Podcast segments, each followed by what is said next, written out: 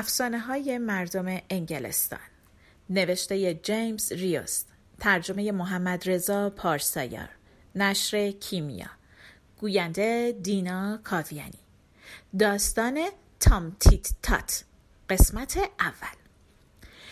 روزی روزگاری زنی زندگی می کرد این زن پنج تا کلوچه برای شام پخت. اما کلوچه ها زیاد توی فر موندند. برای همین خیلی سفت شدند. دیگه نمی‌شد با چاقو اونا رو برید. زن کلوچه ها رو گذاشت روی تاخچه و گفت اگه بمونن شاید خوب بشن. منظورش این بود که کلوچه ها کم کم نرم و قابل خوردن بشن. اما دخترش جوان حرفش رو شنید و زیر لب گفت تا وقتی مامانم برگرده من همه کلوچه ها رو می‌خورم. با اینکه کلوچه ها خیلی سفت بودند اما جوان اونقدر گرسنه بود که همه اونا رو خورد و تازه به نظرش خیلی هم خوب بود. موقع شام مادرش گفت جوان برو دوستت از اون کلوچه ها رو بیار ببینم قابل خوردن شدن یا نه. جوان رفت روی صندلی و بالای تاخچه رو نگاه کرد. البته خودش می‌دونست که دیگه اونجا کلوچه ای نیست. خودش اونا رو خورده بود. اما به روی خودش نیورد و گفت نه مامان هنوز نمیشه اونا رو خورد. مادرش گفت هنوزم نمیشه اونا رو خورد؟ یکیشونو وردار بیار ببینم. جوان گفت راستشو بخواین هیچ کلوچه ای نمونده. همشو من خوردم. مادرش با تعجب گفت تو هر پنج تا کلوچه رو خوردی؟ واقعا که عجب اشتهایی داری. مادر جوان خیلی ناراحت شد. چون دیگه برای شام چیزی نداشتم بخورن برای همین رفت نشست دم در و شروع کرد به نخ ریسیدن و همونطور که داشت نخ میریسید با خودش گفت دخترم پنج تا کلوچه خورده. امروز پنج تا کلوچه خورده. در همین موقع حاکم شهر از اونجا رد می‌شد. دید زن داره برای خودش آواز می‌خونه و زیر لب چیزی میگه. پرسید چی میگی؟ چه آوازی می‌خونی؟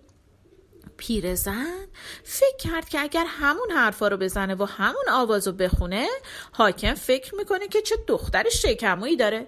برای همین گفت ای حاکم داشتم این آواز رو میخوندم. دخترم پنج تا کلاف ریسیده. امروز پنج تا کلاف ریسیده.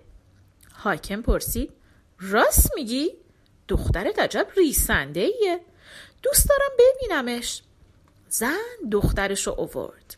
حاکم بهش گفت من می‌خوام ازدواج کنم. به نظرم تو دختر مناسبی هستی. همینطور یک ریسنده ماهر حاضری با من ازدواج کنی؟ جوان گفت با کمال میل. حاکم گفت خیلی خوب. پس من با تو ازدواج می‌کنم. اما یه شرطی داره. تو می‌تونی یازده ماه از سال لباسای خوب بپوشی. هر قدرم که دلت می‌خواد پول داشته باشی هر غذایی رم که دوست داری بخوری هر کیرم که بخوای برای دوستی انتخاب کنی. اما در ماه دوازدهم باید روزی پنج کلاف نخ بلیسی. قبول می‌کنی؟ جوان و مادرش می‌دونستند که ریسیدن پنج تا کلاف نخ در روز کار خیلی مشکلیه. در واقع حتی برای یک ریسنده حرفه‌ای هم این کار خیلی سخت بود. اما فکر کردن تا ماه دوازدهم خدا بزرگه یه راهی پیدا میشه. برای همین به حاکم گفتند که شرطش رو قبول می‌کنن. جشن با شکوهی برپا شد و حاکم با جوان ازدواج کرد. چند ماه اول خیلی خوب گذشت. جوان هر غذایی رو که دوست داشت می‌خورد هر قدر که پول می‌خواست داشت لباس های قشنگ میپوشید و بهترین آدم ها رو برای دوستی انتخاب می‌کرد. البته بهترین دوست و همدمش خود حاکم بود. جوان حاکم رو خیلی دوست داشت. یازده ماه سال به سرعت برق و باد گذشت. جوان امیدوار بود که حاکم ریسیدن پنج کلاف نخ در روز رو فراموش کرده باشه. اما در آخرین روز ماه یازدهم حاکم جوان رو به اتاقی بالای قصر برد. جایی که جوان قبلا اونو ندیده بود. اونجا جز یک چرخ ریسندگی یک میز خالی و یک تخت چیز دیگه ای نبود. حاکم گفت این ماه رو باید تو اتاق بمونی. من هر روز صبح برات صبحانه میارم و پشم هم میارم که بریسی شبم شامتو میارم. و بعد هر روز پنج تا کلافی که ریسیدی رو با خودم می‌برم. اما اگر یه روز نتونی پنج تا کلاف تحویل بدی سرتو می‌برم. حاکم اینو گفت و رفت و جوان تنها شد. شروع کرد به گریه کردن.